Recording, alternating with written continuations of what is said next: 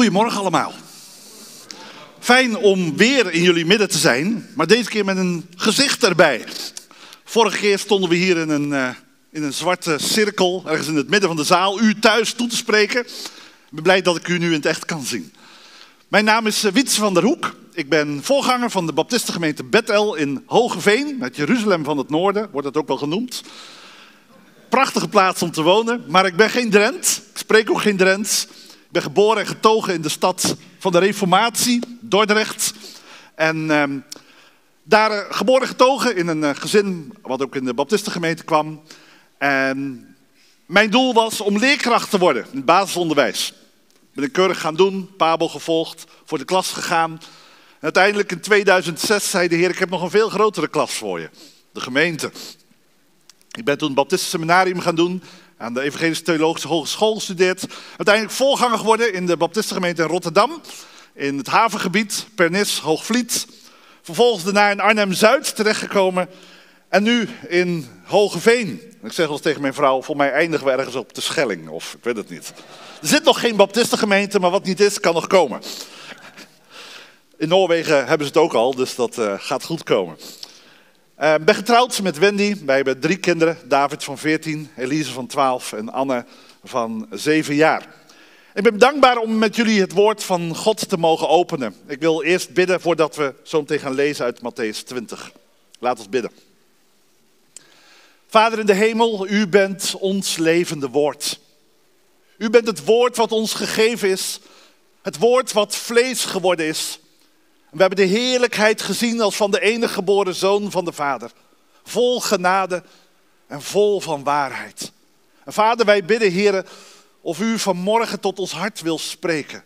Vol genade, maar ook vol waarheid. Heren, want als u spreekt, dan veranderen de dingen. U was het woord in den beginnen. En toen u sprak, bracht u ordening in de chaos. Heer, als u vanmorgen spreekt, wilt u ook ordening brengen in ons denken. Misschien ook wel in de chaos van ons bestaan. Maar vader, we verlangen naar u. Want we missen soms de waarheid in ons leven. Heer, het ontbreekt ons soms aan genade om de ander te zien in uw licht. Vader, vervul ons dan met uw Heilige Geest. Vader, wilt u aan het woord zijn. En daar waar het licht doorbreekt in de duisternis, daar bent u en daar is de Heer Jezus. Kom tot uw doel met ons en vervul ons met uw heerlijkheid. Opdat de heerlijkheid van de Heer Jezus vanmorgen gezien wordt. We prijzen uw heilige naam. Halleluja. Amen.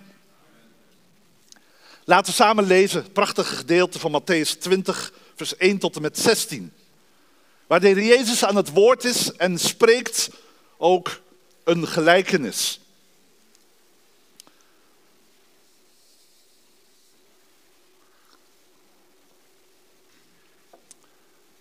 Matthäus 20. Want het koninkrijk der hemelen is als een heer des huizes, die er s morgens vroeg op uitging om arbeiders voor zijn wijngaard in te huren. Nadat hij het met de arbeiders eens geworden was, voor één penning per dag, zond hij hen zijn wijngaard in. Toen hij omstreeks de derde uur erop uitging, zag hij anderen werkloos op de markt staan. Ook tegen hen zei hij, Gaat u ook naar de wijngaard en ik zal u geven wat rechtvaardig is. En ze gingen. Toen hij nogmaals erop uitgegaan was, omstreeks het zesde en het negende uur, deed hij hetzelfde. En toen hij omstreeks het elfde uur erop uitging, vond hij weer anderen werkloos staan. En hij zei tegen hen, waarom staat u hier heel de dag werkloos? Ze zeiden tegen hem, omdat niemand ons ingehuurd heeft.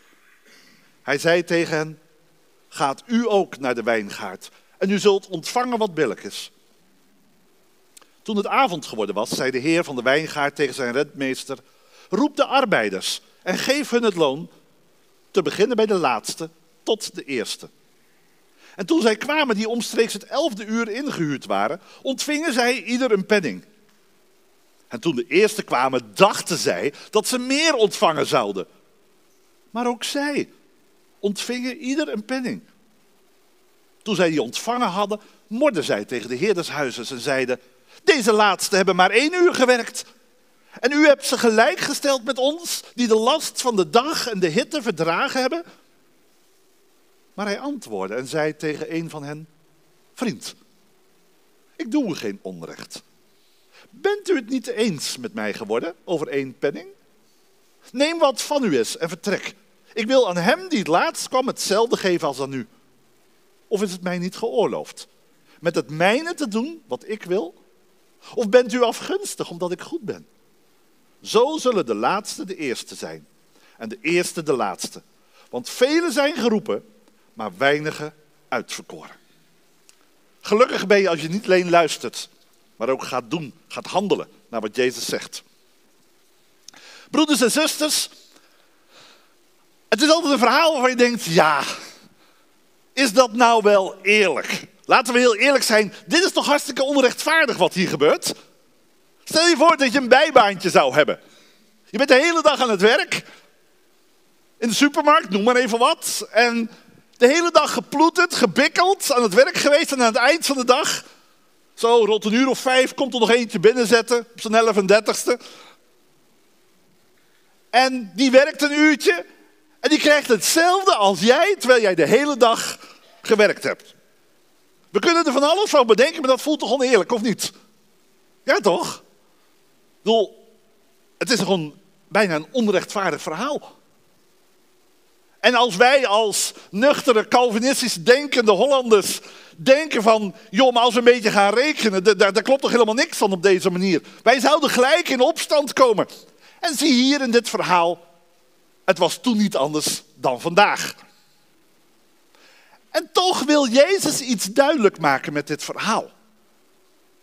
En heel vaak met Bijbelverhalen is het zo dat wij dat verhaal binnen de context houden van wat we lezen. En als je dat doet, alleen dit verhaal bekijken en je gaat nadenken, wat zou Jezus tot ons willen zeggen vanmorgen? Dan zou je van alles in je hoofd kunnen halen. Misschien toch een uh, pleidooi voor het uh, communisme. Iedereen gelijk en alles hetzelfde. He, Marx en consorten zouden blij geweest zijn met zo'n verhaal. Is het dan een pleidooi om lekker lang te leven en alles doen wat God verboden heeft? Zoals ik sommige mensen wel eens hoor denken en zeggen, nou, ik ben nog jong, mij overkomt niks. Weet je, eerst nog even lekker van het leven genieten. Even doen en laten, alles wat God verboden heeft. En als ik strakjes uh, groot ben, heren, ik kom eraan hoor. Even geduld. Ik moet nog even een aantal dingen doen. Ja, ik ken mensen die dat ook dachten. Die helaas geen 30 of 40 zijn geworden. Dit is niet een pleidooi voor lekker lang leven. En op het laatste moment tot bekering komen. En als het gebeurt, vinden christenen dat ook wel eens lastig. Zo iemand die dan op zijn sterfbed, dan nog net voordat hij nog weet dat hij nog een paar uur te leven heeft, dan tot Jezus roept. Ik geloof. Fantastisch als het gebeurt. Laten we wel wezen. Maar sommige mensen denken, ah ja, ja, nou, lekker makkelijk. Kom daar straks nog even op terug op dat dingetje. Dit verhaal staat in een context. Als je kijkt, en hou je Bijbel er alsjeblieft bij, ook vandaag. Kijk eens naar het eerste woordje wat er staat van deze gelijkenis. Er staat het woordje want. En dat woordje geeft aan dat dit verhaal in een breder verhaal staat. Er is iets aan vooraf gegaan, want het begint hier met het woordje want. En als je teruggaat, dan zien we dat er een breder gesprek is in hoofdstuk 19. En we zien eigenlijk, als je kijkt naar hoofdstuk 19, vers 27, zien we allereerst al de discipelen die iets opmerken. Het is Petrus die tegen Jezus zegt, Heer Jezus, vers 19, sorry, vers 27. Zie, wij hebben alles verlaten en zijn u gevolgd. Wat zal ons deel zijn? Kortom, Heer Jezus, wij zijn natuurlijk al heel lang uh, uw mensen. We werken al heel lang bij u.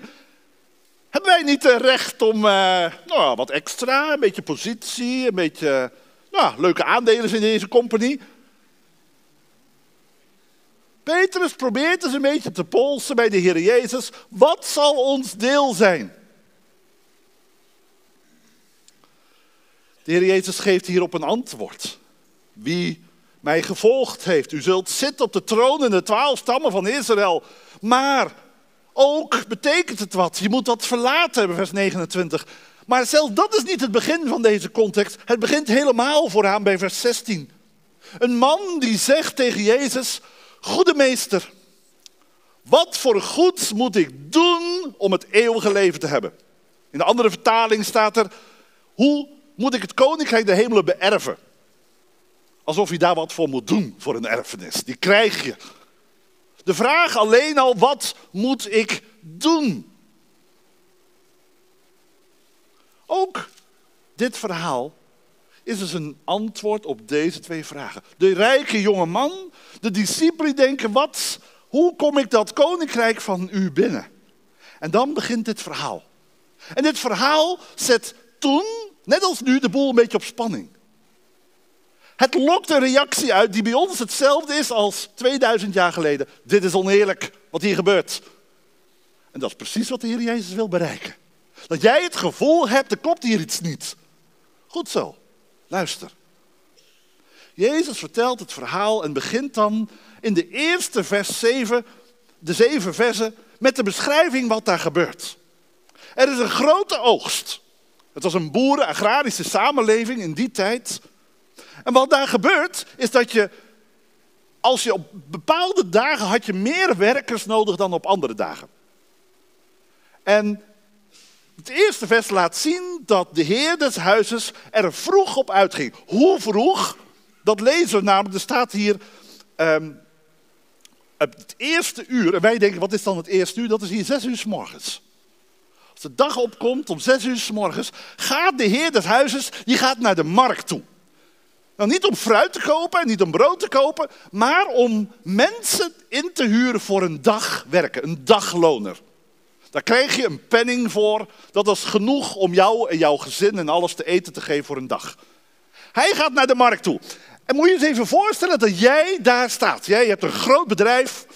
En op die dag moet er geoogst worden. Dan heb je meer mensen nodig dan op andere dagen. En je komt op de markt en er staan allemaal mensen. Die mensen geven aan dat ze best wel willen werken. Stel je voor, jij staat daar op die plek. Wie kies jij als eerste uit? Nou, eens. De grootste, de sterkste. Beetje sportschooltypes. Hè, waarvan je weet, nou, daar heb ik wat aan voor deze dag. Hè, die moet een hele dag moeten gewerkt worden. Dus uh, ik zie een aantal mensen ongemakkelijk worden. Geeft niet, ga nu aanwijzen. Maar dat is logisch dat jij denkt dat als jij iemand nodig hebt voor die dag, dan ga je op zoek naar die markt en dan ga je kijken wie heb ik nodig. Nou, die, kom er maar bij. En jou, ja, ik denk dat jij ook wel een hele dag kan werken. Nou, weet je, dat je denkt, grote opbrengst, veel resultaat van het werk. Het gebeurt hier ook. Er wordt in vers 2 duidelijk gemaakt dat er een afspraak plaatsvindt. Dus voordat dat handjeklap helemaal klaar is, wordt er gezegd één penning voor een hele dag werken. Dat is een redelijk loon, dat is heel normaal, dat is een beetje Jan Modaal, zullen we zeggen. Hij wordt het eens met de arbeiders voor één penning per dag, zegt vers 2, en hij zond de wijgaard in. Nou, dan blijkt dat er nog meer werk nodig is. Het derde uur, dus negen uur, s morgens, zag hij nog meer mensen staan. Hij keert terug naar diezelfde markt, er staan er wat minder en hij neemt er weer wat mee. Hetzelfde verhaal, vers 4. U gaat naar de wijngaard, ik zal u geven wat rechtvaardig is. En ze gingen. En zo gebeurde het, vers 5, ook in het zesde uur, om 12 uur s middags. Het negende uur, drie uur s middags. En dan wordt het interessant. In vers 6. Het elfde uur. Vijf uur s middags. Terwijl de werkdag ook duurde toen tot een uur of zes. Toen hij omstreeks het elfde uur op uitging, vond hij weer andere werkloos staan. Nou is natuurlijk de vraag, wie staan daar nou nog? Je kunt het wel bedenken. Toch? Wie zijn dat die daar staan Mensen met een Marokkaanse achternaam.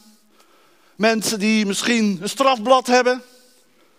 Ja, misschien een bepaalde afwijking in gedrag. Mensen die therapie voor X, Y en Z hebben misschien. De kneusjes, de deusjes, de watjes en de mietjes. Ze staan er allemaal op een rijtje. Maar denk niet dat dit werkschuw tuig was. Wij denken dan, nou, dat zijn van die mensen die hebben natuurlijk tot drie uur in hun bed liggen rotten. Nee, Er staat hier, waarom staat u hier heel de dag? Eind vers 6, werkloos. Heel de dag staan zij daar. Dit zijn niet mensen die tot drie uur in de bed hebben gelegen dachten, ach, laat ik ook eens wat gaan werken. Nee, zij stonden daar ook om zes uur, s morgens. Heel de dag. En dan staat er de vraag in vers 6, waarom staat u hier heel de dag werkloos? Bijna een pijnlijke vraag wordt hier gezegd. En dan staat er in vers 7, omdat niemand ons ingehuurd heeft. De mensen die niet zo populair zijn. Die mensen die jij niet graag dan in jouw bedrijf ziet. En laten we het vandaag maar even doortrekken. Die mensen die niet zo populair zijn om op je verjaardag uit te nodigen, op het feestje van je klas, bij je vriendengroep of waar dan ook. Die staan daar nog. En dat is wat de Heer Jezus ons duidelijk wil maken. Dat hier mensen staan die de hele dag wel wilden werken. Wel wilden binnengaan in die wijngaard. Maar niet uitgekozen werden door allerlei mensen. Ze staan er nog. Niemand heeft ons ingehuurd, is de trieste samenvatting. Eigen schuld of niet, we weten het niet, het staat er verder niet. Er klinkt verwondering door de Heer des huizes. En dan, dan staat er op een gegeven moment, gaat u ook in de wijngaard. En u zult ontvangen wat billig is. Het volle loon, de volle denari, de penning wordt gegeven. En dan wordt het interessant. Tot nu toe zal alles wel. Dan verplaatst de blik op een gegeven moment naar het eind van de dag. Het is avond geworden. Het is nu zes uur s avonds, vers 8. En de heer van de wijngaard zei tegen zijn redmeester: Roep de arbeiders en geef het loon. Te beginnen bij de laatste tot de eerste. Dat was natuurlijk expres. Want de les die nu gaat volgen, werd een pijnlijke les. Dus al die arbeiders die komen bij het kantoortje van de directeur, om het zo maar te zeggen. En dan staat er, toen zij kwamen, die omstreeks het elfde uur ingehuurd waren, ontvingen zij iedere penning. Dat moet een enthousiasme gegeven hebben. Bij beide partijen. Zowel van de eerste als bij het laatste, want het begint nog heel leuk. Wat moet je je voorstellen, hè? Jij staat daarbij, je hebt de hele dag gezwoegd, gebikkeld, gedaan. Het was, het hard werken, je bent doorweekt van het zweet, van de volle zon, van het Midden-Oosten. En dan komt de afrekening. En je, ziet dat rijtje van die lui die maar één uur gewerkt hebben. En dan staat er, ze ontvingen een penning. En jij gaat natuurlijk in je hoofd eens even zitten rekenen. Wow, dat is uh, één penning voor één uur. Ik ben twaalf uur bezig geweest. Dat wordt big business vandaag, denken ze dan. Dus er is helemaal nog geen gemopper aan het begin. Nee, sterker nog, dat staat er ook in vers 10, lees maar mee. Toen de eerste kwamen, dachten zij, dus de eerste, dat zij meer ontvangen zouden.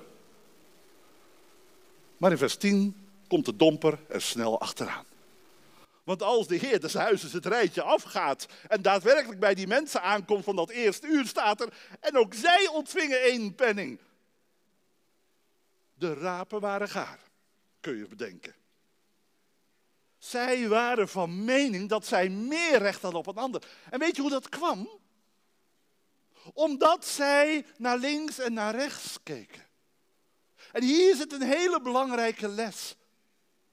Als wij naar links en naar rechts kijken naar andere mensen, dan vinden wij dat wij recht hebben op meer. Maar het verhaal laat ons zien, al heel snel, als het gemopper en gezeur begint bij vers 11 en 12. Ja, maar die laatste, die hebben maar één uur gewerkt. En wij, u heeft ze gelijk gesteld met ons. En dan beginnen ze ook te klagen. De last van de dag, ik heb spierpijn tot en met. we hebben de hitte verdragen. Probeer het maar eens te bedenken. Het Midden-Oosten, 1 uur, 2 uur, 3 uur, bloedheet. Ze hebben misschien ook wel gelijk. Toch? Dat is de last die wij voelen. Dat is ook waar, waar wij dat onrecht wel een beetje proeven van, ja, zal het allemaal wel.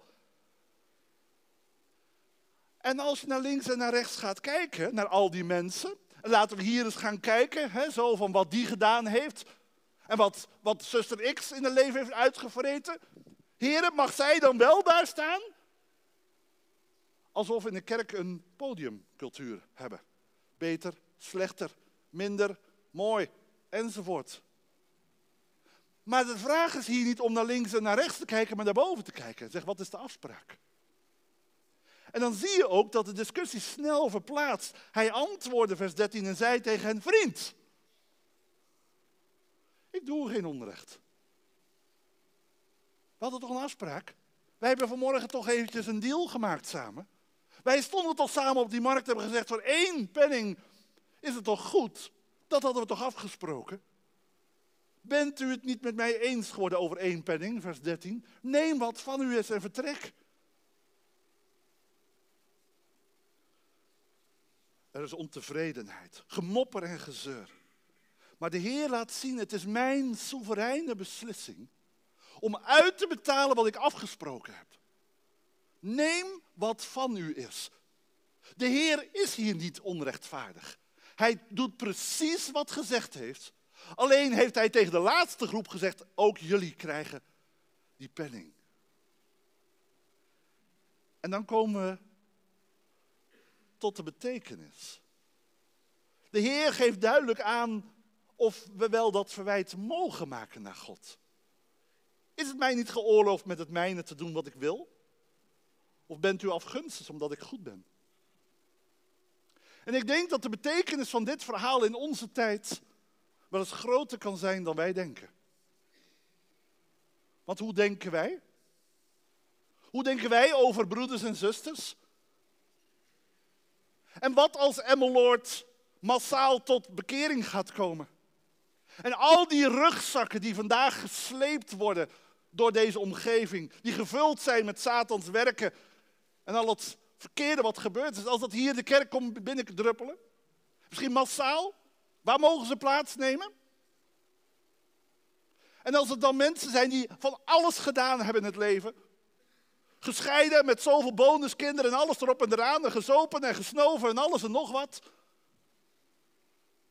zijn zij dan de laatste? Je moet een hoop leren in de gemeente. Neem de tijd. Of zijn zij de mensen die hetzelfde loon kunnen krijgen als jij of ik? Die de grote genade hebben gehad in ons leven om een christelijke opvoeding gehad te hebben, terwijl velen dat in de wereld niet krijgen. Gaan wij dan links en rechts kijken en zeggen, nou jij achterin, jij daar, jij mag geen kinderwerk doen, jij mag enzovoort, enzovoort. Ja. Of blijkt het dat ook wij als gemeente van Jezus Christus de opdracht krijgen, hoe ziet dit lijntje eruit? Blijkt het niet zo te zijn dat het evangelie van Jezus Christus in Romeinen 3 heel duidelijk is. Allen hebben gezondigd en missen de heerlijkheid Gods. Romeinen 3, vers 23. En worden, vers 24, om niet gerechtvaardigd door zijn genade. Wij hebben niet elkaar te rechtvaardigen. Wij hebben niet elkaar te veroordelen. Wij worden gerechtvaardigd door de genade van Jezus Christus, door de verlossing in Jezus Christus. Dat is wat gemeentevormend is. En ik ontdek dat er vaak een hoop gemopper en gezeur is, ook in de kerk. Over dingen die gedaan kunnen worden door mensen, door mensen die iets vinden, discussies over wie wel een, een taak mag doen. En ja, je moet kijken naar wat de gave is. En ja, je moet kijken of iemand geschikt is voor bepaalde taken. Maar in ons denken blijft vaak na onze bekering, en ook na de bekering van sommige mensen, het oude vlees regeren. En blijft wat vergeven is soms nagedragen worden bij mensen. En voelen mensen zich inderdaad achteraan gezet. En blijft de schuld van wat zij gedaan hebben bij God vergeven, maar in de gemeente nagedragen. En Jezus zegt hier in ons midden, kijk zelf eens in de spiegel. Kijk zelf eens. Als jij denkt dat jij de werker van het eerste uur was, dan heb je het mis. Stonden wij niet allemaal uiteindelijk achteraan de rij? Was het niet onze imperfectie en oncompetentief gedrag dat wij helemaal niet in aanmerking kunnen komen voor Gods genade? Zouden wij niet allemaal klaar zijn geweest om te sterven en voor eeuwig in de hel verdoemd te zijn? Welk recht had je om bij God aan te kloppen en zeggen: Heer, ik heb dit en dit gedaan. Heer, ik heb u gevolgd, zei Petrus. En de jonge man in hoofdstuk 19 zegt uiteindelijk nog: Ik heb alles gedaan wat u gezegd heeft, alle geboden.